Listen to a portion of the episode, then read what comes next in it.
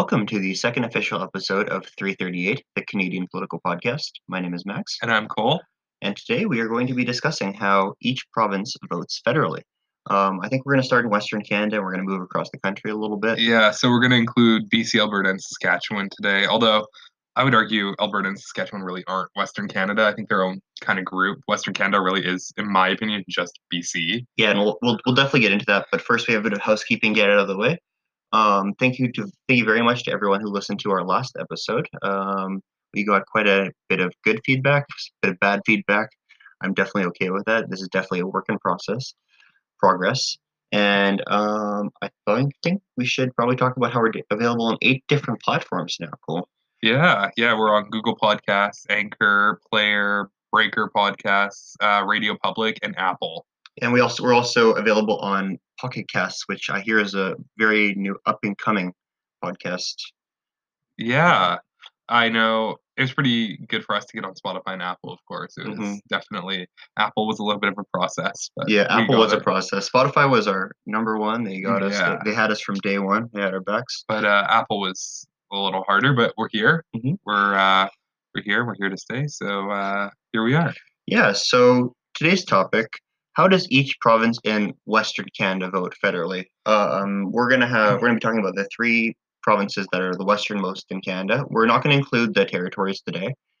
Uh, so Yukon, we're not going to be talking about at all, but we are going to be talking about British Columbia, Alberta, and Saskatchewan. Um, our process is that we gather data from Canada 338, a website that breaks down politics by province and or riding, and uses recent data to see how each riding were to vote if an election were called. It's Uh, amazing. it's- 338 is. I love I, 338. I, I kind of worship 338. it's so much fun. I literally just go online Mhm. and I'm like, is my party winning? Yes. Oh my god, I get so excited. Every every election, I, I sit on my computer and I'll just scroll Canada 338 for like an hour every day. In my campaign office in the last uh, 2019 election, I would be sitting there with like all the other people, and we just go through 338 religiously, just going through 338, checking how we're polling. It's it's it's a really great tool. Yeah, and the special thing about 338 is that it explains how you're writing votes Mhm. and like the margin of error. Yeah, it goes into a lot of detail. it goes into a lot of detail. It'll say each of the candidates at, at some point, uh, but it mostly just shows the person who's currently leading in there. And and it's not only just an election season; it's all throughout the year. And by the way, we are not sponsored. It really sounds like we're being sponsored. We know we just love it. We, it are so big much. fans. Yeah. That's two political nerds, it's our dream.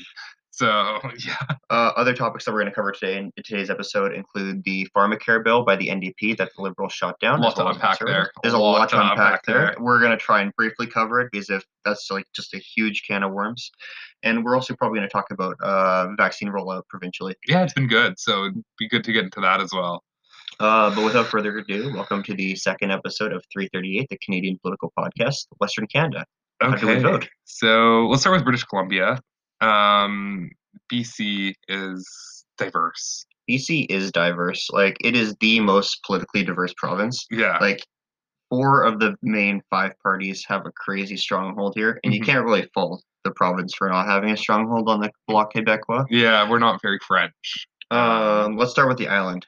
Okay, so the island is Green and NDP. Although Victoria has had waverings with the Liberals. I Yeah. mean, sometimes they go maybe, usually goes to the NDP. Victoria is Um, really a growing urban center, and growing yeah. urban centers really tend to vote Liberal. If you look at Vancouver, Toronto, Uh, in the last election, Calgary, Winnipeg, the major cities all almost vote Liberal. yeah, except for Calgary did not. Calgary did not in the last election, but I think there's a little bit more to unpack there than just the growing urban center, Yeah. um, which we'll get into when we move to Alberta. So let's start with Victoria. It's very green. It's like the home of the Green Party. Yeah, Um, well, Saanich Gulf Islands. Saanich so Gulf not Islands. necessarily the city of Victoria, but Saanich's. Yeah. Um, and then we have Nanaimo Ladysmith, which is also green. and uh, for Saanich Gulf Islands, the their MP is Elizabeth May, the Yes, former former The, leader, the of Green icon Party. herself. the icon um, herself. Elizabeth May. I mean, she is one of the most parliamentary MPs out there. She knows all the rules. She follows all the guidelines, and she's a little bit wild, which is fun. I have the utmost respect for Elizabeth May. I don't personally subscribe to the Green Party necessarily. but being a woman leader in politics too, Mhm. before there was any others. Yeah. I mean, before it was all old, like all older white men, Yeah. and Elizabeth May, which is kind of outstanding. Yes, and then They picked up a few more seats last election. the They Green did. Party. Um, we talked about Nanaimo. Nanaimo, they won the last by-election. Very interesting. I lived in Nanaimo for five months, and let me tell you, it's not necessarily a very green riding in the sense of what you would think. Um, like it's not overly like environmentally friendly. although I did see a funeral for the trees one time, so I don't know. But uh, You can find that anywhere on Vancouver. Nanaimo's an interesting place because it's a lot of older people, um, very working class, very blue collar. So Mhm. NDP would make sense, also conservative. Yeah. Uh, but we ended up with a green, a Yeah. green member, which is If you look at the map, the island is very green and orange. There's no red and no conservative, or which is blue, and that's really a sight to see for such a country that is very politically divided between the liberals and the conservatives. It's Yeah. almost like it's almost like they don't exist on the island, which they do. well, the island is a little out there. They're a Mhm. little bit more um, uh, blue collar while also being very hippie. And Yeah. I mean, you drive through certain parts of the island, and it feels like you're with hippies. Cannabis, there's cannabis is huge on the island. Mm-hmm. Um, environmentalism and outdoors activities are huge on the island. The cities aren't huge. Victoria's huge, but that's it. and even Victoria, I think it has like a metro area of like only like three hundred thousand people, Yeah. which is like half the size of Vancouver proper. But you know, it's it's a good city. I don't. The rest of the island, though, is NDP all the way. Port Mm-hmm. Alberni, Comox Courtenay, um, Tofino. Tofino, North Island, Powell River, which is considered part of the island, even though it's on the Sunshine Mm-hmm. Coast, um, and Nanaimo and Saanich Gulf Islands went green. Why, why, do you, why do you reckon that? Why do you reckon that the island votes more green than the rest of the country? I think because the island generally has lower population, less urbanization, Mhm. and it's very natural. Yeah. I mean, if you've ever taken the drive from Nanaimo to Tofino, you Mhm. see how well it is preserved still. Yeah. I mean, if you get to the Port Alberni area, logging is the industry. Mhm. Um, and it's Port Alberni is NDP, Yeah. uh, which makes a lot of sense actually because it's very blue collar. The mill is the main um, source of income for the town. Uh, small business is really big on the island. Mhm. All kind of NDP things. Yeah. Um, the Greens, however, I think they come in because the island does have a ton of nature, a ton of national provincial parks. It's very important, I think, to islanders uh, to keep their sense of nature. Mhm. Um, something that I think we're losing in the mainland, uh, in the Metro Vancouver area. As we see uh, more and more urbanization Yeah, spread out, even to places like Langley. Also, a lot of Indigenous people on the island. yeah, for sure. Uh, you know, I grew up in Vancouver, and it's very ethnically diverse, but mainly Chinese, white, and South Asian. Mhm. Um, but on the island, it's white and indigenous. Yeah. I mean, the reserves aren't so far out of town; Yeah, if they're on the edges of town or in town. yeah, if you go to places like Port Hardy, Yeah, Nanaimo, Chemainus, and, even Victoria. there's right? bigger populations, and I think indigenous people definitely do resonate with the Green Party to Mhm. a degree. I mean, they're the stewards of our land, and it's a big thing in Canada to uh, consider indigenous people the stewards of our land because they did take such good care of the environment Mhm. pre-colonization. Mhm. Um, so, I mean, it makes sense for to have some green uh, Yeah. votes over there. The Gulf Islands as well, beautiful, stunning. You've been to a few. I've been to a few. There's nothing like them. yeah, there's really nothing like the Gulf Islands. It's very granola. Very granola, very hipster, very Mhm. like hippie, and It makes a perfect day trip, if I'm being honest. Like, it does. if you're from Vancouver, from Victoria, or even if you're just visiting in town, just hop on a ferry and spend spend a day on one of the islands. It doesn't necessarily feel like you're in uh, Mhm. Vancouver or the island itself. Even Mhm. the Gulf Islands are their own communities that are so. Mhm. They're so accessible, but yet so isolated that they Mhm. have their own kind of unique way of life, and and they love Elizabeth May. they love Elizabeth May. Mhm. Um, but yeah, so the island is is definitely diverse. Again, I would go back to very blue collar work, Mhm. very, um, very environmentally friendly, and a ton of indigenous people who are probably the most persecuted minority in our country. Mhm. Um, so it makes sense that they vote more to the left. I think. Is there any MP that you want to highlight on the island? Um, why not? I think we did with Elizabeth May. Yeah. I mean, she is the main MP on the island. She's a she was a federal party the leader. The main MP on the main and she lives on main island Yeah. um however she is like the biggest name on the island for politics. Oh yeah, hundred. Um, Paul Manly's probably second, just because Mhm. he is the only was for a while till the 2019 election the only other Green candidate in Parliament. Um, I mean, the problem is the NDP hotshots are here in Vancouver. hmm They're not necessarily on the island. The Jenny Kwans, the Peter Julians of the world, which we'll get to in a second. Yeah, so um, I mean, the island though it's pretty calm. I mean, they Mhm. are pretty political, very against the pipeline. Oh yeah. Again, why they vote Green NDP. There's more at risk for them than people who live in Vancouver and the rest of BC. Yeah? hmm When it comes to a pipeline spill, yeah. the main industries are all from natural resources. A lot of it pertaining to the ocean with Mhm. fishing. Um, so it makes sense. Yeah. And tourism is a big part, and they really want to pr- and preserve natural that, right? tourism, Tofino, Yeah. Tofino Ucluelet, the beaches, the waves, the ocean, Surfing. surfing. Yeah, it's that's what the island's built on. That's I couldn't have put it better myself. I literally couldn't have. Uh, we should probably move on to the mainland. Uh, There's a lot going on over here. Talking about Vancouver, Surrey, Burnaby. New Richmond. Coquitlam. There's, There's- too much going on. There's a lot of like a lot of big cities in the Lower Mainland, and it's home to half of BC's population, right?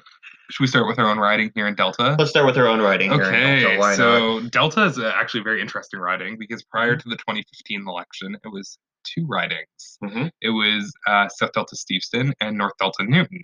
And um, Steveston's part of Richmond, Newton's part of Surrey. So two different cities. Mhm. Uh, interesting. Two very different politically cities. Yes. Uh, Richmond being more uh, ethnically Chinese, Mhm. who tend to vote conservative, and Surrey being more ethnically South Asian, who tend to vote liberal. hmm So North Delta actually ended up being NDP hmm back then. Well, Uh, mostly because I think that North Delta is they align themselves a lot more with NDP, and how South Delta aligns itself more with conservative. It kind of meets a balance. It the kind of meets a balance in the middle with Um, the Liberal Party.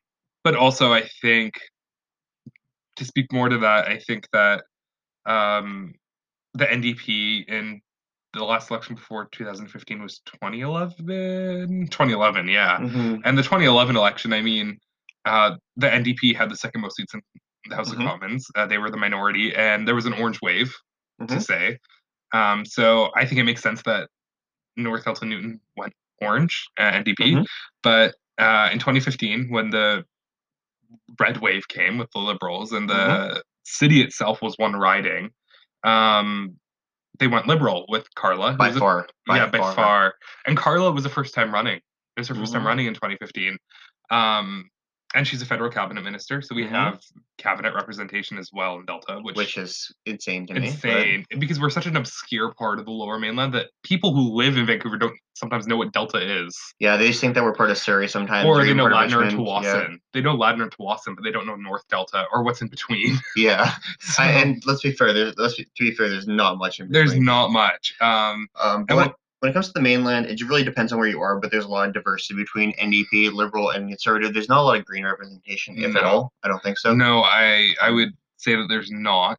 Um, Surrey, our neighbor beside Mhm. us, is very liberal. Very liberal. Uh, I believe all the ridings except for two in Surrey are liberal.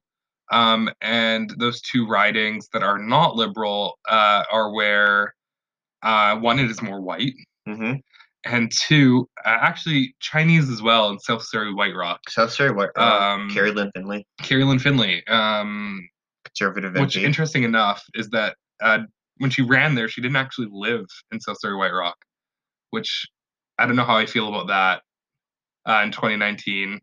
I think your candidate should definitely live in your riding.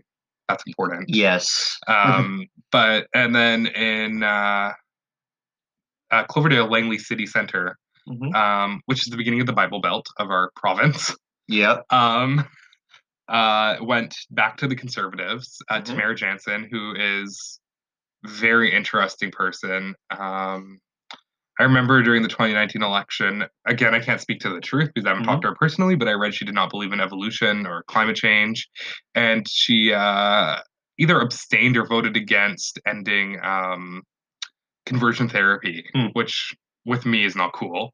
Um, but uh, you know that's very interesting to see how that riding itself went very conservative in voting for a candidate like that Mhm. and i don't know if it's necessarily because they liked her or they were against the liberals um, but still that that's a pretty out there candidate, even for the Conservative Party. That's more PPC kind of Yeah. um, jurisdiction. But uh, yeah, so the rest of Surrey is very liberal. Many uh, South Asian candidates. Mhm. Sukh Dhaliwal, Sukh Dhaliwal, Randeep Sarai. Randeep Sarai, um, city center in Sur- uh, Surrey Newton. Um, Right. Two of the most South Asian populated areas in our province. I think it's along the lines of sixty percent. and probably in our country. Yeah. The most South Asian populated areas. Maybe Brampton has more. Mhm. Um, but you know, these ridings have a lot of economic disparity. Mhm. They have a lot of social issues. Uh, Surrey is known as like the don't go there area in our city, um, but it's changing. It depends on where in you it are. depends where you are, but it's changing rapidly. It's really changing rapidly. There's Um, a lot of transportation. City, Yeah. Surrey City Center and Surrey Newton though are the worst in terms of crime and all Mhm. that. Um, and it's very interesting that they vote liberal. hmm um, and the South Asian population chooses to vote liberal. Mhm. Um, but hey, I mean, they have been voting pretty heavily liberal, and they've been getting pretty big margins in those ridings. Right. Um, so Surrey has just gone liberal pretty much, which is interesting. But again, when we talk about fast-growing communities, that is Surrey. Mhm. Surrey is going to outgrow Vancouver, By, and then I think it was like by 2029. I saw that the other day. 2029, and it's funny because is Surrey is huge, road. actually. Surrey is massive. Surrey is massive, so um, it makes sense. Not very politically diverse, very ethnically diverse. Yeah, It's it's I, I quite like Surrey. Um, um, yeah. Surrey's Surrey. I'm I have I'm indifferent. want to talk a bit about Langley? Yeah, Langley. Langley. Langley is well again with Langley's first MP, um, Tamara Jansen. That is just a no go for me. I actually feel I felt very disappointed when I saw they voted for her. Um, not that I wanted them to necessarily vote liberal instead, but just that they voted for a candidate like that. hmm Um, I think it's very telling of the community, which is although becoming more diverse, is very white Yeah, um, and very religious. depends on where you are, but yeah, Um, I see what you're saying. Uh, there's Fleetwood Port Kells, but that's also in Surrey. actually, I just pulled up 338 Canada right now, and it's showing that the Liberals are about six points ahead of Tamara Jansen Yeah, um, in, In the polls. Cloverdale, Langley City, which you know I actually think makes sense. Um, I don't Yeah. think Langley's actually like that. I think it was in uh, retaliation to the Liberal Party from 2015 um, and what they did in since 2015. yeah, Um, however, I still really question why they voted for such an out there candidate. Mhm.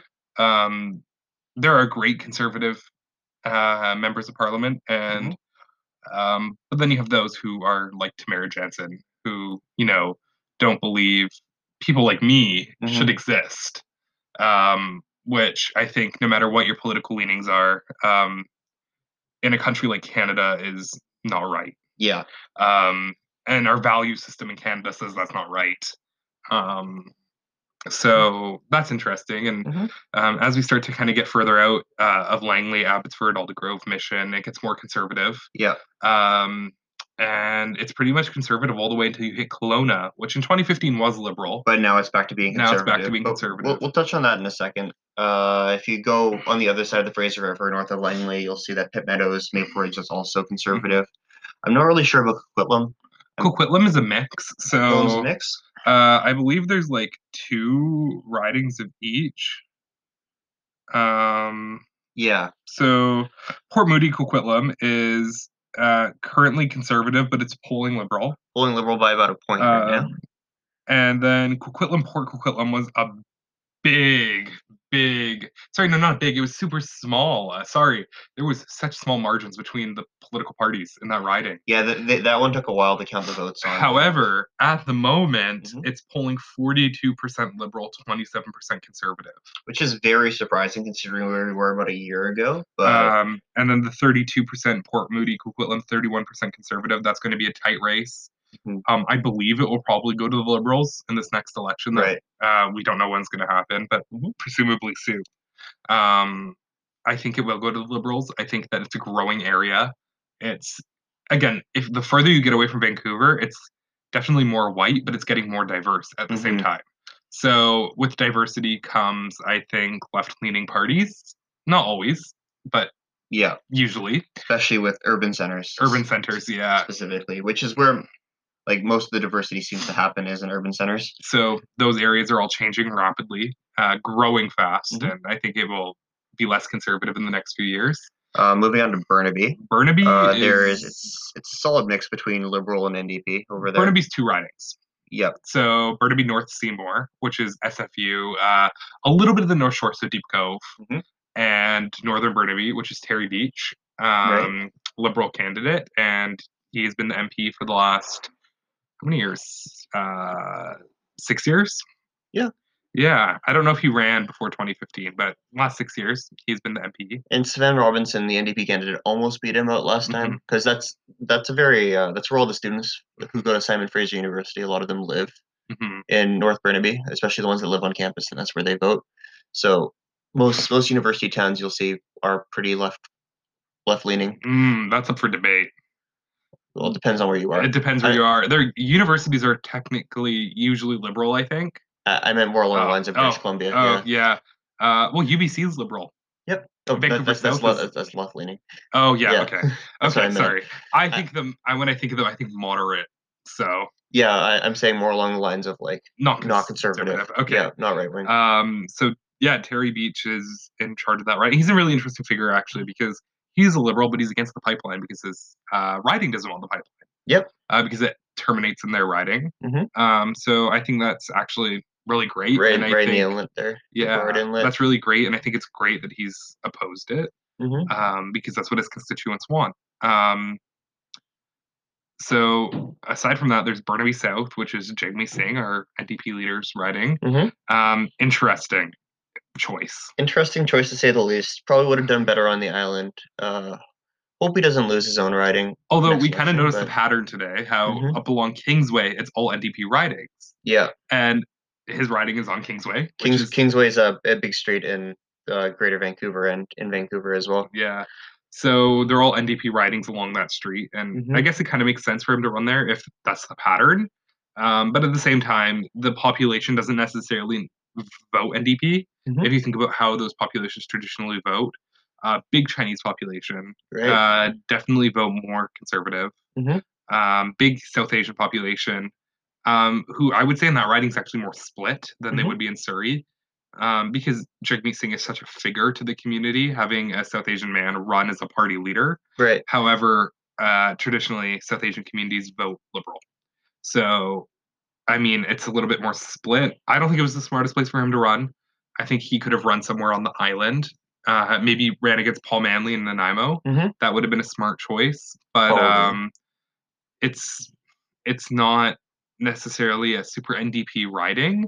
Uh, we've seen his margins jump a little bit lately. Yeah. Um, but beforehand, you know, he was very low for a party leader.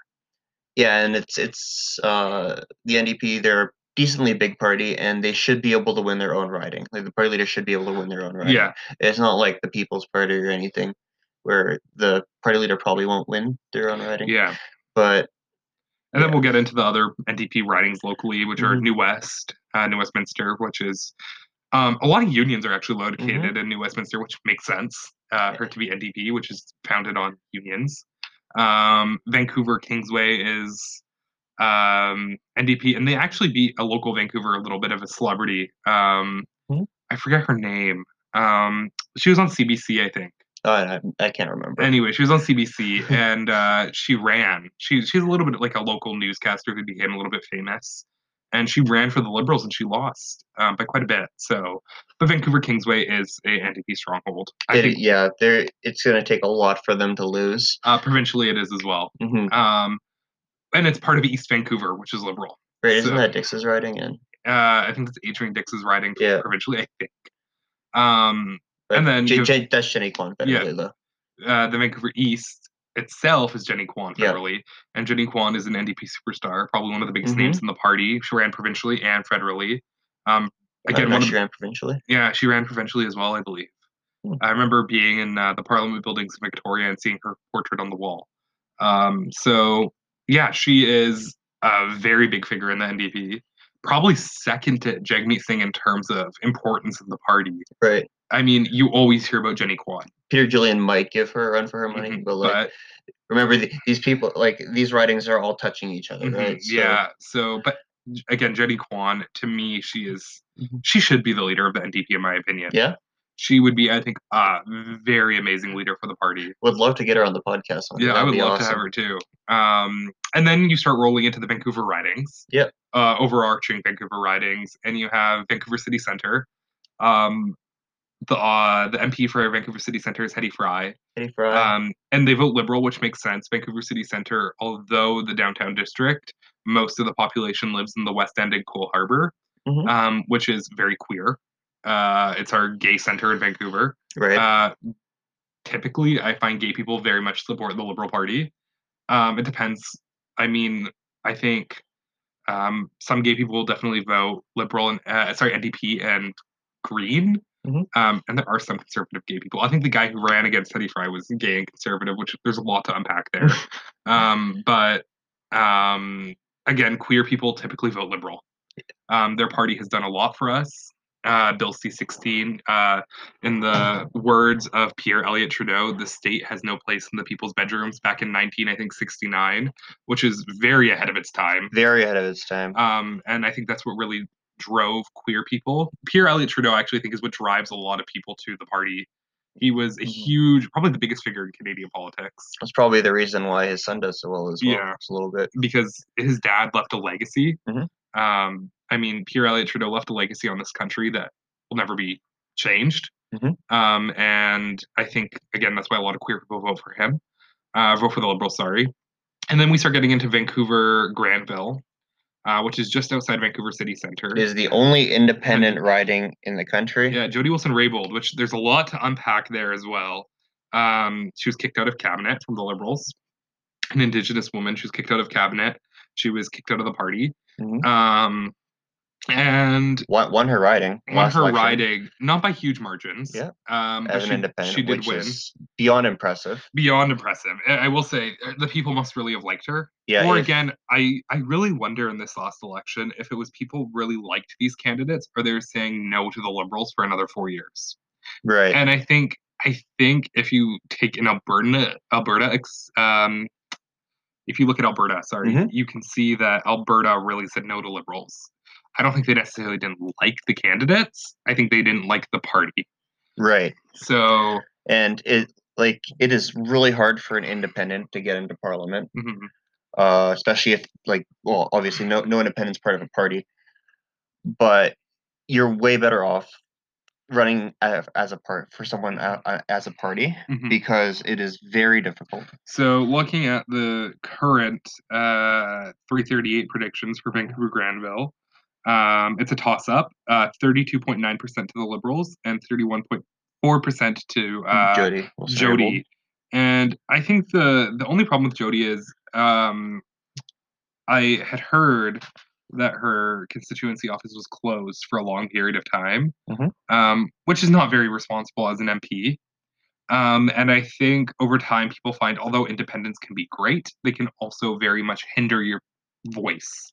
They, they can expand your voice because you have one person who doesn't have party affiliations and they're openly advocating only for your riding. Um, whereas you have um, also no party affiliation, so you can't really pass legislation unless other parties are on board. right So it, it can be a hindrance and a great thing. Uh, we're gonna head on break but we will be back and we're gonna continue to talk about vancouver and we're gonna move to towards the interior and to the other provinces we're gonna cover today alberta and saskatchewan And we're back. When we left off, we were talking about Vancouver, Uh, Vancouver Granville, yeah. Vancouver Granville, Jody Wilson Raybould's So, anyways, uh, Vancouver Granville, interesting riding. We'll see how they vote in the next election. Mm-hmm. I'm assuming it will go back to the Liberals. I don't think, uh, as an independent, Jody can necessarily do enough, especially when she's been ostracized by the main political party right now. She had a good run. She had a good run, and you know what? She did do some good things. But again, Jody was a very controversial person in Parliament when she was with the Liberals. You know, with the whole um, SNC Lavalin scandal, and there has been other things that have been brought up about how Jody um, didn't sign papers for an innocent inmate to get released from jail within uh, with for a few months when it was sitting on her desk. And as justice minister, I think that's interesting. Yeah, Um, so there, there's there's a lot to unpack with Jody. Maybe we could do a whole episode on Jody. I would Um, like that. She's a very interesting figure in Canadian Get her on the podcast. And you know, but she's a big name. She's an Indigenous woman, which is very different. We've never seen a justice minister who was Indigenous, um, or, or a woman. I think, or maybe Mhm. she's a second. Um, so it's great. A- anyhow, she did leave a very good legacy on Canada, uh, breaking a glass ceiling. Um, but yeah, Want and then want to quickly touch on Richmond? uh, we still have a few more ridings of Vancouver. Oh. There's there's more, I know. So uh, there's Vancouver South, which is Harjit Sajjan's riding. Mhm. We can't forget him. He is also breaking a glass ceiling. Defense Minister. Defense Minister, South Asian. Um, Vancouver uh, Vancouver South is an interesting riding, very mixed between South Asian and Chinese, um, which is an interesting group of people because they vote differently. what riding? Uh, Vancouver South. So Jody Wilson Raybould's riding. no, Vancouver, Oh, that's Vancouver Vancouver Granville. Granville. Vancouver South is Harjit is Sajjan. Yeah, okay. Um, it also has the university which I attend, Langara. Mhm. Um, and it's it's an interesting area. It encompasses Oak Ridge, South Van, the River District, Right. all these different little parts of Vancouver that are very different from each other. Um, and there's a lot of development going on in that riding right now as well. They're really building it up. Especially at Oak Ridge. Oak Ridge, uh, the River District as well. Right. Um, it's all being built up very fast. Um, He's very popular in his riding. He's and he's I think he's pretty popular across the country. Yep. I mean he he broke a glass ceiling that I didn't think we would necessarily see at this point in our lives. Um, a defense minister that is for one not white, two not Christian. Mhm. Um, it's great to see. It is great. Um, and then we get to Vancouver Quadra, which is a pretty big riding actually. It's all of Kitsilano, Point Grey, uh, Shaughnessy, and uh, UBC. Uh, they vote Liberal. Uh, Joyce Murray, another cabinet minister, um, digital government. Lots of cabinet ministers in Vancouver. I will say uh, Joyce Murray is a really good, good, uh, good MP. Um, she goes out of her way to do town halls on different topics that are facing the country every single like couple weeks. Uh, with the pandemic has slowed down, but before the pandemic, she was doing one like every week, I swear. Wow. And she would have UBC professors come speak to the public. That's what I want to see from politicians. I Mhm. want to see them very involved in the community because that's what at, the end of the day that's what it's all about. It's, the community, it's right? what it's about. It's representation for your community in Ottawa and bringing Ottawa to your community. yes. So, and when we live in such a big country, that's important. Yeah, because you have to remember that it's like a six-hour flight to Ottawa, right? And other countries of our size don't have that. Russia Mhm. doesn't have that. China doesn't have that. Uh, the USA, I would argue, does not have that, with exceptions such as Yeah. AOC. Uh, like but- the, the only country that I can really think of that's a similar parliamentary system and our size would be like Australia. Australia, the UK, Yeah. um, other British colonies, Mhm. um, but they're not the same size of country as we are. Well, I was talking more along Yeah. the lines of Australia, right? Yeah. Yeah. But even then, Australia doesn't have such a widespread population in the way we Mm-hmm. do. Australia's population is all to the coasts. Yeah. Whereas we have people who live up north. We have people who live in the center of the uh, country with Manitoba and Saskatchewan. And those people's voices are being brought to Ottawa, and Ottawa's voice is being brought to those provinces, Mhm. which is great.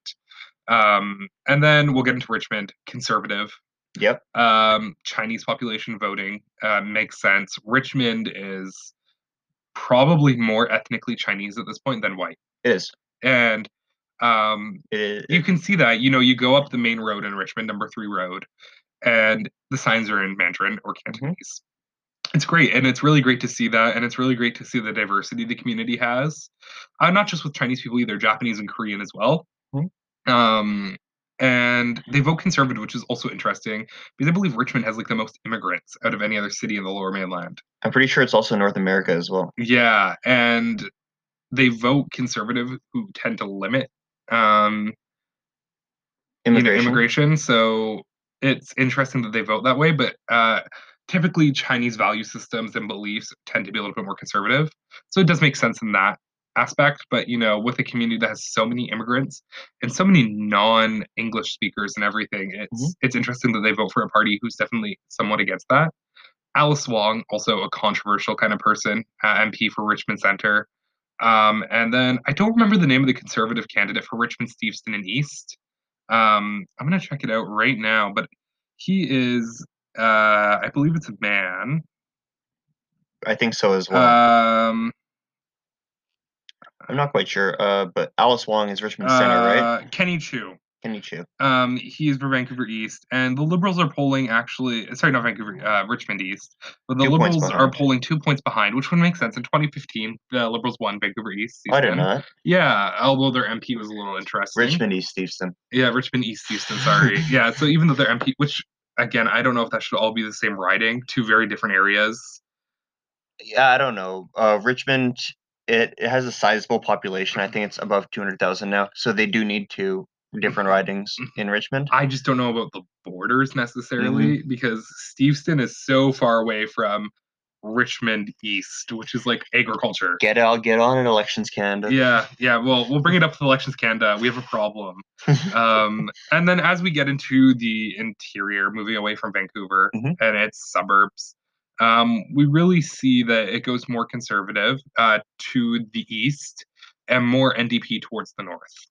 Conservative to the east, NDP. And I think north. that's indicative of population as well. Mhm. Um, although we do have uh, Indigenous people towards the east, uh, it is definitely more white. Isn't there one riding that sits at like the bottom by like Osoyoos that's NDP? Yes, you are correct in that. I think it's like Columbia Kootenays, something along those lines. Uh, Mm. I believe you are correct in that. I'm just going to pull that up because But uh, in the meantime, there's Kelowna, Prince George. It's they all vote right now. It's all conservative. it's all conservative, and it makes sense. I mean, Yeah, they are predominantly white communities. Mhm. Uh, although it's changing, our province is changing rapidly. yeah. But um, Like Kamloops is also very conservative. conservative Kelowna is, I would argue. Kelowna is actually very liberal. hmm um, because it's more moderate, and Kelowna is probably the most diverse place outside of uh, Western BC. Yes, I I, I'd agree with you there. It's the fastest growing. Kelowna is Mhm. becoming a little major epicenter. Um, What what one of the province's biggest universities sits up there, Yeah, and West Kelowna is huge. Kelowna itself is huge. If, you've ever been to downtown Kelowna, it's, there's like high rises just like it's, there's. it's very interesting. I would say it's very comparable to Nanaimo. It's very comparable to Nanaimo, except for the fact that it One's on sits, sits on a lake, and Nanaimo sits on the ocean. Yeah. Um, and it's on an island, but they're both very isolated. I would Mhm. argue, compared from Vancouver. They're both about five-hour trips away. Yeah. Um, but they're opposing opposites. One's green and one's conservative. Mhm. Uh, two very far away people group uh, parties. Sorry, and two very different people groups. But um, yeah, K- Kelowna is changing fast. It's more affordable. It It's is more becoming less affordable, um, but it is more affordable um, than Vancouver. A it's, lot of it's a very growing city. Students move up there for university because Okanagan College is up there. and they stay. UBC Okanagan's up there, and there's a lot of young families moving there. I I think I've known like six different people who have moved who've moved up to Kelowna. Yes, or Kamloops actually, Kamloops as well. Yeah, But um, yeah. What's you what's were that right. one NDP riding? that one NDP riding is uh, South Okanagan, South Okanagan, West Kootenay. Um, very obscure part of the province for Yeah. NDP. I don't think that. but they're strongholds. Like they win pretty much every time over Um, the last few elections. And I wonder. I know there's a reserve down Mhm. there, and I wonder if it's more indigenous, and that's why. I'm pretty sure Osoyoos sits in that riding. I'm so not sure. I think it's more indigenous, uh, Mhm. which would make a lot of sense. Um, but as we get to north, the north uh, west coast is uh, above the island is NDP is as well. NDP. Haida Gwaii is NDP. Mhm. Um, again, huge indigenous populations comparable to the rest of the province. And if you look at a Um, place like Prince George, it's very conservative over there. That's Yeah. our fourth like city. Like Yeah, Vancouver, Victoria, Kelowna, and mo- most most places surround those three. Yeah, And then Prince George is like a very isolated, like larger. It's community. very interesting because our province is very uh, much divided into regions. Mhm. Um, because of the mountains, we're isolated from each other to an extent, not so much in modern day Canada. Um, but you know, previously it was very isolated. Um, it was hard to get from one place to the other, and uh, there's very different groups of people in each part of BC. Um, if you get to the northeast, uh, it starts becoming a little bit more like Alberta. Mhm. Uh, a lot more flat. Oil and gas is big. Um, might might hear a bit of words of Wexit at some yeah, point. Wexit. We'll, we'll, we'll talk about that in a second yeah, once we we'll- get to once we Alberta. get to Alberta, we'll get to Wexit because Wexit is crazy. yeah. Um, but I think this might be a good chance to move into Alberta. We've talked a crap ton about BC. So Alberta is very conservative, pretty much across the board. It has all conservative ridings except for one, which sits in Edmonton Center. Yeah, and it is NDP. It is NDP. And even then, that NDP candidate is pro pipeline. pro pipeline. Alberta is very, it's a very oil and gas sort of province. That's their main export. Rural, Rural. very much a ton of farmers. Even though two of Canada's biggest cities sit in, uh, yeah, in Alberta, they don't really have much of a. Uh, but then they're there's not very economic, suburban. uh, they're economic centers of those cities, and the Mhm. businesses in those cities all are based on the oil and gas industry. right. Um, so Calgary has empty buildings Yes. because oil and gas is definitely a dying Mhm. industry in the world, whether you like to admit it or not. Unfortunately, for one, it will last not last forever, and two, it is environmentally unsafe. And Calgary sits completely conservative. All their writings are Yeah. conservative. Um, It was previously liberal, though. Uh, Yeah. It was uh, the major cities in Alberta were previously pretty liberal. Um, but when we talk about regionalism in this country, a big part of it is Alberta. is Alberta. Quebec and used to be the Yeah. big poster child for regionalism, and now it is Alberta. BC is moving farther left. Alberta is moving farther right. The few have butted, the two have butted heads a few times over the last couple of years. Very much so. You know, our province is really, really dependent on our natural beauty. Mhm. And our natural beauty of our province and in the environment allows for our film industry, our tourism industry. It allows for our uh, natural resources, Mhm. um, which are mainly fishing and logging and Right. mining. Um, and Alberta, for lack of better way of saying it, very much puts little regard into Mhm. the nature and uh, climate of their province. Yes, and they are the richest province by by nominal GDP and GDP per capita. Mhm. So, and it's I think it's by quite a large margin as well Yeah, and that's because of oil and gas. because So of oil and gas. the issue with Alberta is though Alberta will go from um, doing fantastic Mhm. oil and gas boom to when it slows down, the the economy dies because they don't really have much many much other things other than oil and gas, right? because the the problem is the province refuses to diversify, Mhm. and unfortunately we're in a point in the world. In the way of economy, yes, okay, and and where the problem is we're at a point in our world where we need to diversify. Mhm. and it's where it's headed. It's getting there slowly, but if you're not on board and you're not making those changes over time, it's not going to be beneficial to you at all. yes, And uh, the way the way that they vote reflects that. and the way that and you know Alberta's MPs are big oil and gas supporters. They wear Mhm. these T-shirts that say "I love oil and gas," and you know I I understand because but then there there is to a point that the people also support oil and gas. So they're doing their job by representing what the people want. Um, but it's However, however it's controversial because you know Alberta is just one part of Canada yeah, when the rest of us are moving towards a, a more green future and they're moving more towards oil and gas every day. like when we talk about 338 Canada or Canada 338, Mhm. when you click on each riding in BC, a lot of them are, are going to be close together. Like the polling, like one party is not going to be more than like five points ahead usually. If you go to Alberta, a lot of like, especially the rural ridings, are very, very, very blue. Like in the way of like, I'm pretty sure I once clicked on a riding and it was they had like a 21, 22, 23 point lead over the next biggest party. Like that's how big oil is in a lot of the And we actually have some big names from Alberta before Yeah. we forget. Um, sorry, it popped into my head. Michelle Rempel, Mhm. huge name in Canadian politics. Controversial. Mhm. She married a U.S. Army veteran, which her personal life doesn't have much to do with politics. nor should it. Uh, However, she spends a lot of her time in the states, Right. And That's not necessarily a good thing. I don't think that's correct. Personally, you know, I would understand to a degree if your MP is a cabinet minister and they Mhm. spend a lot more time in Ottawa. Sure, they've taken on a response, an additional responsibility of taking over a main part of our country's fabric. Yeah. Um, example, Carla, she is in charge of workforce. That's a big. That's a big uh, government area. The workforce and employment. I mean, she's done EI, CERB, all these things. That takes a lot of time. I understand that she's in Ottawa, Mhm. but she still is in Delta quite often. And side note, we are going to do an episode in a few weeks regarding the cabinet, how the cabinet works, and everyone in the cabinet, and that's going to be a fun episode. I'm That really looking forward to that one.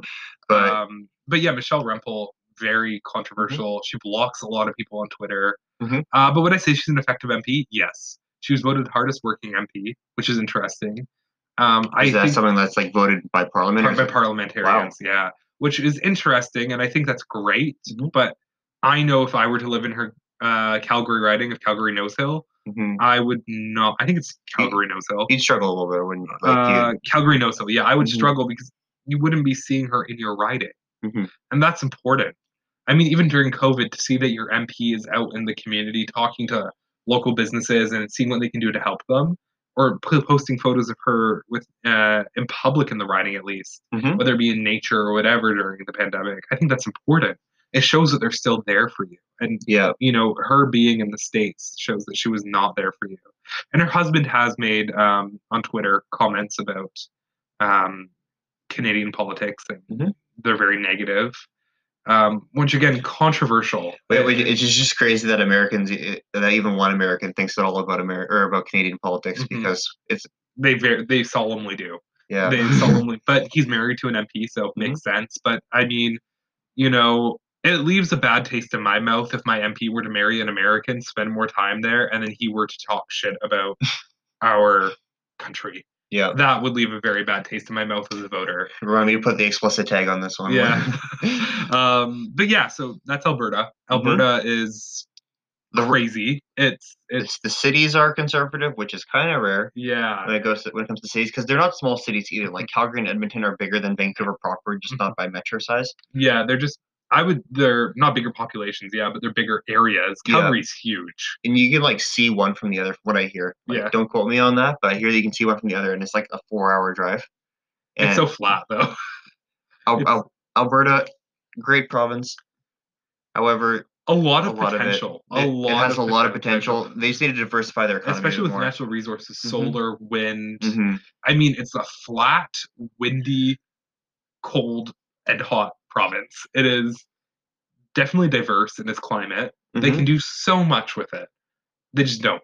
And one thing that we probably should touch on, which necessarily isn't a probably isn't a good thing, especially for the future of Canada necessarily, is that the Wexit Party is growing a bit Mhm. there, as well as the Northern People's- Alberta. I think People's Red Party Deer is really it's really big in Red Deer and places Yeah. like that.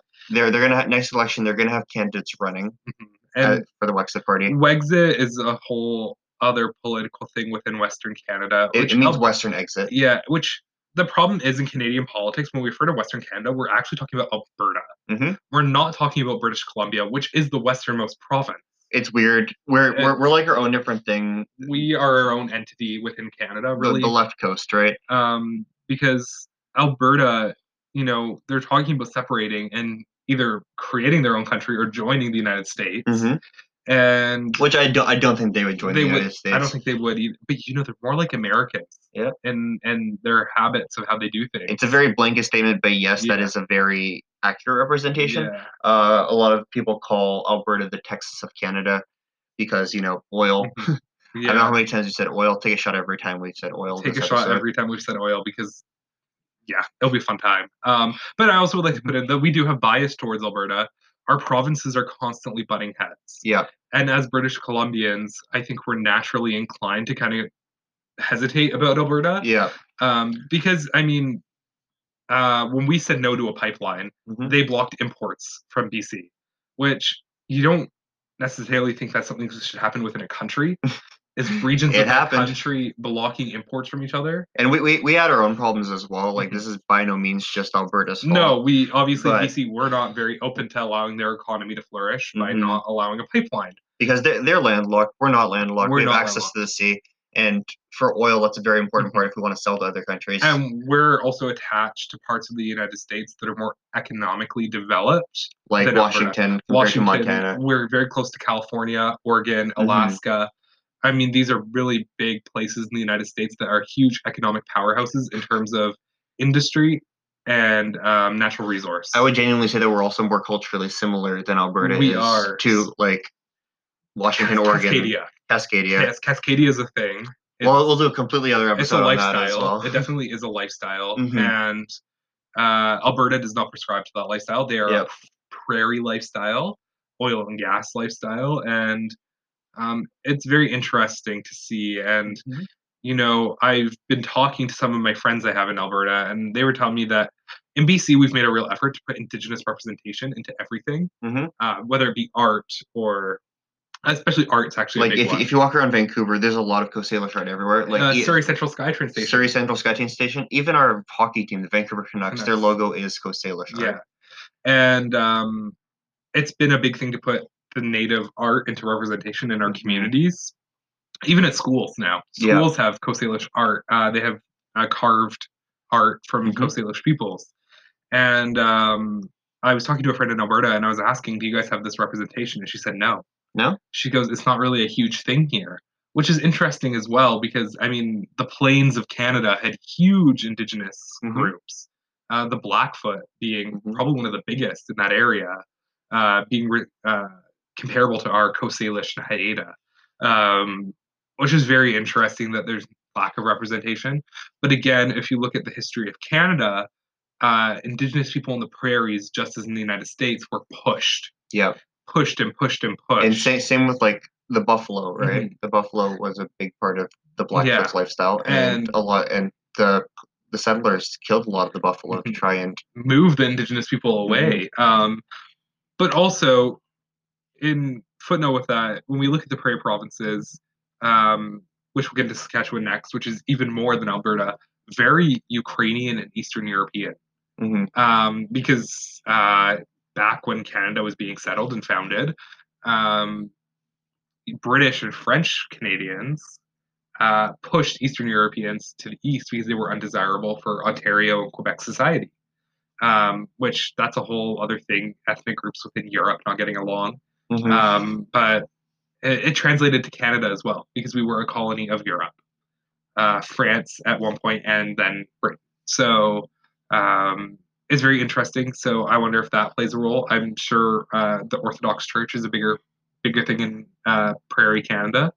Um, so it's very interesting, and culturally they are very different. yeah. Um, Like it to be fair, across Canada, every different province is a bit culturally different. mhm.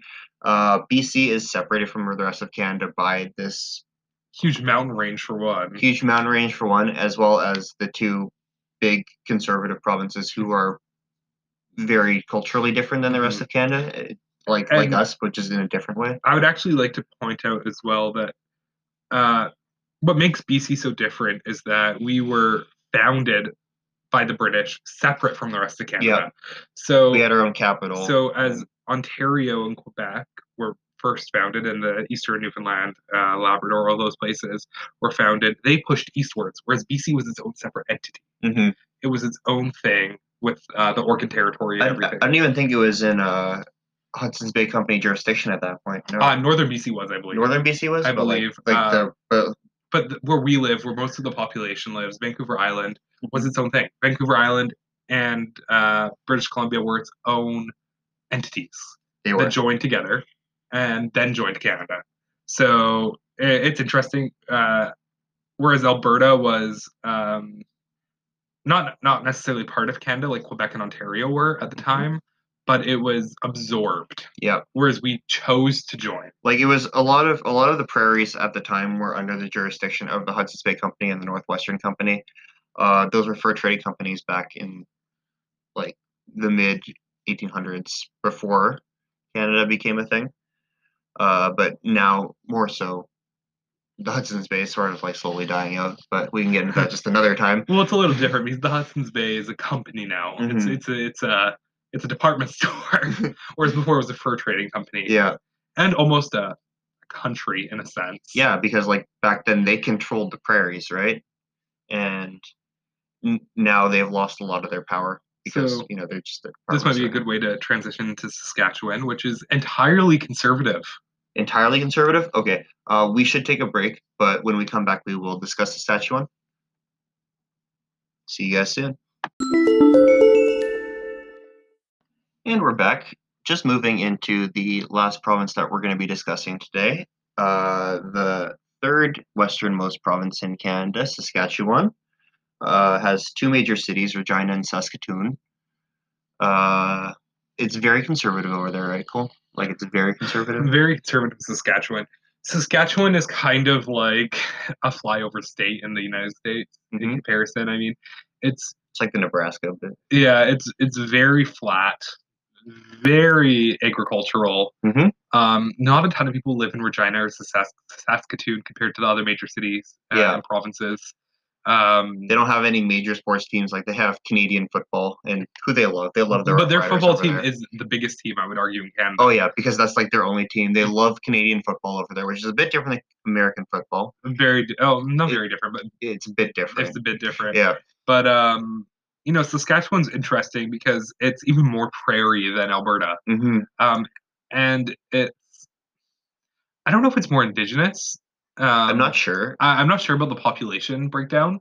I'm sure it's a little bit Métis. Yeah. Um, Uh, not as much as Manitoba. not but- as much. Manitoba is the Métis homeland, but um, you know, Saskatchewan, it just almost feels if you're not from Saskatchewan, it's a place you don't think about. You don't often think about Saskatchewan. Um, and Saskatchewan politics don't often come up very Yeah, often. no, it's it's it's that one province because BC and Alberta are always talked about. Uh, we're like the two Canadian provinces that like to butt heads with each other that aren't Ontario and Quebec. uh, and then on the other side, you have Manitoba, which is very prevalent. They like I think the main issue with Saskatchewan is that it doesn't really have any major cities, right? And it lies between uh, Alberta, which has Calgary and Interesting enough, uh, John uh, John Diefenbaker, Mhm. uh, our prime minister during the Cold War, Mhm. was from Saskatchewan.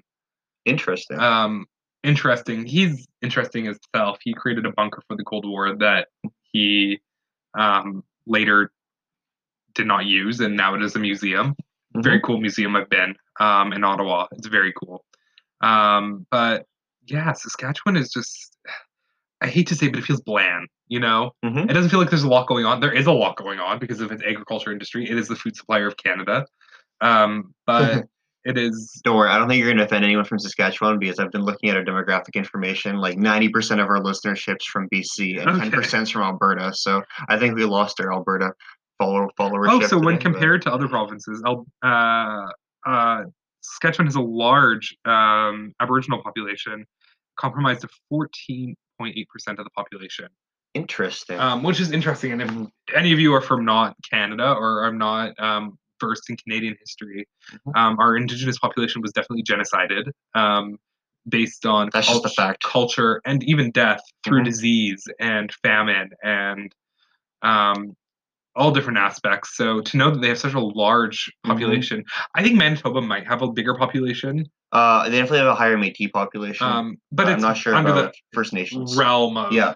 First Peoples. Yeah. Um, and it's and Manitoba has, I believe, Inuit people as well compared to Saskatchewan because Uh, yes, because on if, the- if you go to Churchill, like Churchill, there's yeah. a sizable population there, which that's in Manitoba, which we'll talk about next time. Mhm. Um, um, when it comes to rural Saskatchewan, because it's very indigenous, there's the NDP does okay here, but like they don't have any ridings for themselves right now. They they did last election, if I remember correctly, but currently rural Saskatchewan, it's all conservative. Every single riding in rural Saskatchewan is conservative. When, when we move to the cities like Saskatoon and Regina, they're also both conservative, which I think makes it the only province in Canada well, that makes it completely conservative. I believe so. And if you look at provincially, the Mhm. Saskatchewan actually has the Saskatchewan Party, which is center of right. Center of right. Interesting. So, um, I've, I've never really even heard of the Saskatchewan Party before. but it was formed with four progressive conservatives, Hmm. um, Which was the precursor to the modern progressive joining party. together. Conservative Party. So the Progressive Conservatives was the precursor to the current Conservative Party, and Uh, and the official opposition in Saskatchewan right now is the New Democratic Party of Saskatchewan. So the interesting. Um, The Liberals don't really seem to do well in most of the prairies, like at all. They don't have any ridings in Saskatchewan or Alberta. Uh, I don't know if that's a testament to uh, the current political divide. But to kind of give a breakdown of the urban areas of Regina and Sas- Saskatoon, sorry, they only have each three ridings. Yeah. Which is not a lot in comparison to Montreal, Quebec, Calgary, Edmonton, and Vancouver. Yeah, they're they're they're pretty small cities. They're around 3,000, 300,000 a pop. And I think Uh, that Winnipeg has more as well. Manitoba, Winnipeg Mhm. must have more. Winnipeg's a pretty fast Well, growing city as well. Winnipeg's larger than Vancouver proper, I think. Mhm. but also, but uh, it doesn't mean the population. No, Yeah. No, like Vancouver proper is six hundred thousand. Oh, but yes. Vancouver Metro is Oh, two point five. But I mean metro area. Yeah. So metro area, um, I don't believe Saskatchewan. Oh, Winnipeg no, is no, huge, no. But I, I think it's growing. When I say proper, I'm referring to the city itself and not Mhm. the metro area of the city. So like Vancouver proper is six hundred thousand, but Vancouver Metro is two point five million. Mhm. Calgary, Edmonton, Saskatoon, and Regina, they don't really have Mhm. eh, uh, they don't really have a sizable metro area. I think most of their metro area is the city proper. Mhm. It's kind of like Victoria in that sort of way as well. Okay, but that makes sense. yeah. Um, but yes, Saskatchewan is conservative. I would Mhm. argue it's probably more religious. Mhm. Um, again, those Eastern Europeans as well living there. Um, I know I've met quite a few people from Saskatchewan at a program I did in uh, Ottawa called Encounters with Canada, Mhm. and all of them were Eastern European heritage, um, Polish, Ukrainian, Mhm. um, which is interesting. And when we look at how the province was founded, it was founded on pushing Indigenous out by pushing Eastern Europeans by the British. by the British. The French had nothing to do with Saskatchewan. the French, well, Quebec actually did have quite a bit to do because Quebec wouldn't take Eastern Europeans either. Yeah. So Quebec wouldn't take Eastern Europeans. Ontario wouldn't take. No, Eastern I'm, I'm saying like when it's like how the how, the way that it was founded because like Oh, even, even even Manitoba had like actually, a sizable French Saskatchewan, I believe, I believe Saskatchewan was actually part of the Ohio territory or Ohio territory at one point, which belonged to um, France. Mhm. Um, so I'm sure that there is a French population. Mhm. In, well, actually, the Prairie provinces have a bigger French population than BC. Yeah. We're the furthest removed, so we have no French kidding. population really. yeah. Um, Maillardville and Coquitlam, but even Yeah. then, it's dying. It's not really existent. Yeah. Um, whereas uh, Alberta, Saskatchewan, and Manitoba all have actually decent French population areas. Mhm. Um, where it'd be interesting to see if a French party ran in those areas and would win. Uh, a party that, that that ran on French French rights, which was I, th- I, I think you're giving the Bloc Québécois ideas to run in Saskatchewan right now. uh, maybe the Saskatchewan bloc. I don't know, but um, you know, they are a minority group in those Mhm. provinces, and I think something that we don't think about as North Americans often, Mhm. or necessarily Europeans, because Europeans have a better way of addressing uh, language barriers within their country. Mhm. Um, Canada language barrier and language uh, anglophone versus francophone is a huge thing Oh yeah. it is a huge thing because in Quebec, of course, we want to, they they really want to preserve their culture and French rights. Well, as- two different language families, right? Yeah. Like one's Germanic, one's Romantic, and Um, boom. you know, I think in most cases, historically, if uh, a colony was seized by another colony, it would definitely be assimilated into whoever the new ruler was. Mhm. Quebec was not. Um, and French Canadians from wherever they were were not. They were allowed to keep their rights and keep their way of life, uh, which differed from the British. They had different systems, seigneurial system um, versus I don't remember what the British system, common system, Something along those lines. something along those lines. And uh, it's interesting to see how those French populations vote. We can we can get a lot into that when we talk about Manitoba next Yeah, week. so Manitoba but- is a lot more diverse Yeah. actually than the rest of the prairie provinces. Mhm. Uh, Manitoba has a huge Black population, and it also has a huge Métis population. Mhm. So it's it'll be good. Um, this might be a good place to end for now for those uh, Yeah. political analysis, kind of the the provinces. Uh, do you want to talk about the pharmacare bill? Yeah. So uh, last week, uh, the NDP uh, introduced a pharmacare bill into Parliament. Um, it was voted uh, 32 in favor, uh, 200, I think, in 56 or something along those lines, or whatever the rest of the MPs, I believe, were. A Yeah. few abstained, but uh, uh, the rest of the MPs voted against. Yeah. Um, and the NDP have made a pretty big deal about it. They're Yeah. saying that the the Liberals don't want pharmacare. They're not attacking I- the Conservatives. I, I'm- I'm not I'm not even like I, I'm personally NDP and I'm kind of pissed at the NDP this week a little bit. it seems like a because of way- political stunt. It's it's it was definitely a political stunt and NDP isn't necessarily known for their political stunts, so like No, that's why I'm kind of a big fan of them because like I'm not overly political. But that's I, I would argue that's changing with Jagmeet Singh. Yeah, I know. Uh, uh, we've been pronouncing Jagmeet Singh. Yeah. So that's another thing we've been pronouncing Jagmeet Singh. Uh, Jug, Jagmeet. Uh, when we should be saying Jagmeet. Jagmeet Singh is Um, his name. I'm very sorry for That- saying that wrong. Thank you to the listener who uh, pointed that out to us. Yes, and I'd also like to st- uh, say that I also got wrong. Um, uh, Pierre Poilievre, who was the finance shadow minister, he didn't Mhm. step down; he was shuffled. He was shuffled. Um, in politics, that can mean the same thing. Um, but uh, I'm not sure. I don't have an in with the Conservative Party. hmm Uh, I don't think the Conservative Party would necessarily want to have to have me in their circle. So um, I think that you know it is what it is. But Mhm. uh, I got that wrong. I, I I looked after and I went, oh, I said it wrong, and then um, yeah, I just wanted to correct Yeah. that uh, and catch that. I- Um, I think there's there's a saying in Canada that when the NDP or when the Conservatives put, put something into Parliament, that the Liberals will pass it five years later. yeah. I think that the pharmacare will be faster than that. the pharmacare will because and here's the other thing so um the ndp are all saying that the liberals this was a political stunt so that Mhm. the liberals could use this in their next campaign A, a not bit. Mm-hmm. necessarily true um and the other the liberal response to the ndp is why they voted against it for one they already have their own plan Mhm. um, and as a majority not majority but you know the biggest party in parliament at the moment in the minority you know they kind of it makes sense for them to say no Mm. it politically it makes sense for them to say no Yes, politics. and also i mean the ndp plan um, it made room to consult with provinces hmm but it wasn't consulted on beforehand Which is unconstitutional. which is very unconstitutional. Mhm. And again, you know, it's a little different because in the states, and when we think about American politics, states have a lot of power. Mhm. Provinces have a lot of power too, but not to the same degree. Yeah, and it's not like it gets used very often either. The federal government can lay out groundwork, but the provinces need to agree on that groundwork with the federal government usually 1st And then the provinces can kind of tweak and put whatever they want into their own system. That's why we have healthcare in Canada already. We have healthcare. You can go to the hospital; it's free. Mhm. um, but it's different in every province. Yep. It's very different in every province, and infrastructure is different in every province. BC got to carry your card on you. Yeah, you have your card on you at all times in BC, and uh, it's a medical card, and you show it to them, and you don't pay anything. Yep. Um, I mean, with pharmacare, it's interesting because Ontario already has its own pharmacare plan. Mhm. Um, citizens under the age of 25 get free pharmacare. Which is another reason why they should have just consulted with the provinces in Mhm. the first place, because some provinces already have their own pharmacare. Yeah, so they probably didn't want the federal government coming in and saying, no, you got to do this, Mm-hmm. this, and this. And I get that. Provinces want autonomy on Yeah. certain things. And that, that's another hot button topic, which we can talk about another time. Um, But just you know, province for provincially versus federally. falls under provincial jurisdiction.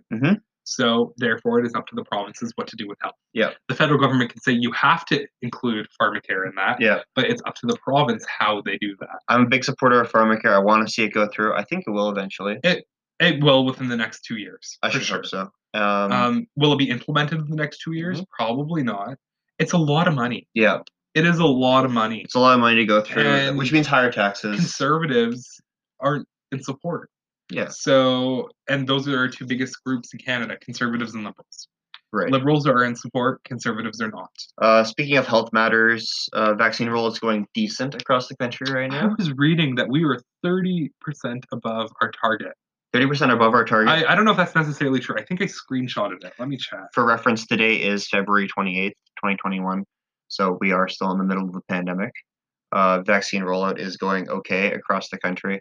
Um, I think more and more people are going to get vaccinated come March and April. Uh, yeah, it's I retweeted it. That's what I did. may, maybe even by the maybe even by the point of the summer, hopefully the majority of the population will at least have their first dose. I know that you and I fall into the pretty much the last group. Uh, we are we we are we do work for like Okay, restaurants and stuff. Sorry, but- it's not thirty percent. So Canada was going. Uh, Canada is not going to meet its first quarter vaccine delivery target oh. from Pfizer and Moderna. It's going to exceed them by Oh. thirty thousand doses. the way that you started that sentence. I know the tweet threw me off at first. I retweeted it and then I questioned myself and I was like, hold on. Um, and then here in BC, uh, I have a tweet here from John Horgan, hmm um, our prime, our pre- not prime minister, premier. Mhm. Um, uh, he says the early stages of BC's vaccine rollout plan have been tremendous success in protecting those most vulnerable from COVID 19. 230,000 plus doses, 92% of long term care residents, and 94% of staff. Wow, That's great. that is great. And you know and we've what? only had vaccines haven't been around for that long, actually. If we think about it, Mhm. vaccines have only been out for a couple months.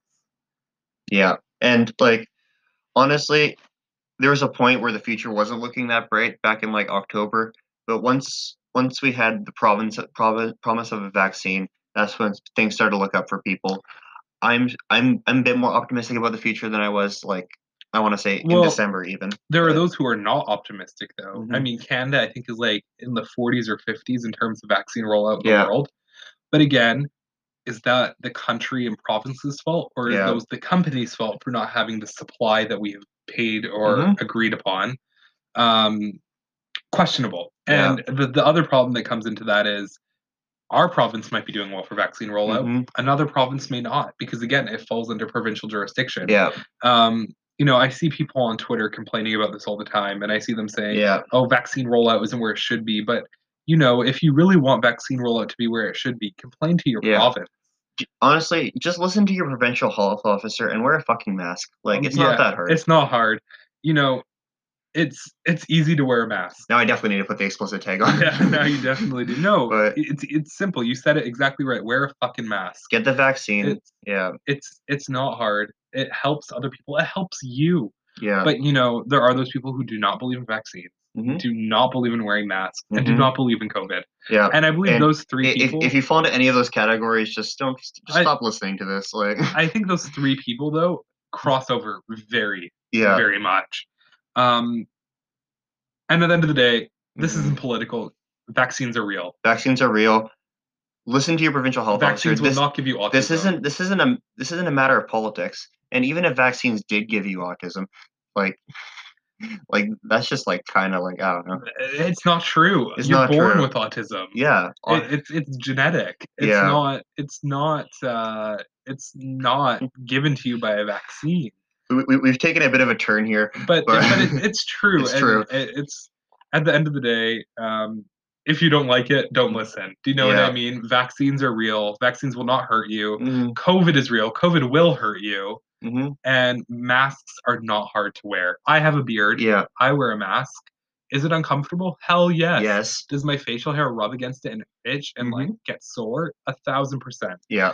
But do I still wear it? For one, to protect myself and to protect those around me Yeah. because I come home Mhm. and I could give it to anyone else living in this house. Exactly. I don't want to do that, and they could give it to everyone else Mhm. um, around them that they go to work with. Everything, so it's not safe to And not wear a mask. honest, honestly, if if you think that you know more than doctors, you're fucking delusional. Mhm. First off, Also, Yeah. if you think all these doctors are in on this big secret regarding you know vaccines and COVID, you're also fucking delusional. yeah, you, you're not where it's at. I Mhm. mean, doctors are not out here to hurt you. Maybe Yeah. some, maybe some. There's there must be some ill-intentioned doctors, but the Mhm. whole community as a whole is here to help and make sure you are healthy. That's their job. I can't think of any other way to end. I can't This- think this- either. Uh, this has been a great episode. We've covered a lot. A uh, few things that we should probably go over is we have a Twitter now, so do have a um, Twitter. please go follow. Please go give us a follow at 338 podcast. That's with a capital P. That is 338 P O D C A S T. Um, next episode, we will be talking about how Ontario and Manitoba vote, and we might touch on the territories, or they might be their own complete different And give us a follow. Still Max forty four and Cole Harding four. Funny how they're both fours. yeah, Um, but give us a follow as well. Um, we Um, tweet political and urban development stuff like crazy. a couple people have reached out to me and asked how they can support the podcast. The best way to support the podcast would be just telling other people about it. Yeah, Like, tell that's- people to listen and Mhm. you know, we want to hear your thoughts. We- Tweet us. Tweet us. Let us know what you're thinking. we recognize that we have faults in our own biases. We have and- biases as being British Columbians. We Mhm. have biases as being uh, part of our own political parties. Mhm. Um, and we have biases based on our own individual experiences. Yeah. You are a straight white man. I am a gay man, Mhm. white as well. And it, it, it leads to different experiences and different opinions. It does. and you know all those layers that make you you Mhm. give you bias Yeah. so it's going to happen we try to be unbiased as possible Mhm. um you know you might hear us give a little bit more of a hard time to conservative politicians but Mhm. um that's because also as young people we are biased towards the left i feel like not necessarily all young people are uh, but tr- uh, if you go by the trend young people are more to the left and um it's just it's, it's usually how it is but um we do our best to try to not be Mhm. too biased That is true. Uh, probably the last thing to talk about. If you have any inquiries about the podcast or just politics in general, please email us at 338podcast at gmail.com. Uh, exact same Mm-hmm. handle as our Twitter. uh, yeah, we would we would love to hear from you. Give us your uh, questions too, and we yeah. will answer them. Um, we will we will answer whatever you mhm. whatever you ask. Yeah. That is true. I am really looking forward to covering Manitoba and Ontario. There is a lot to unpack there, and I Two big provinces. two very big provinces, both in history and cur- currently. Mhm. And uh, yeah, that I think that's going to be it for this time. But uh, see you guys later.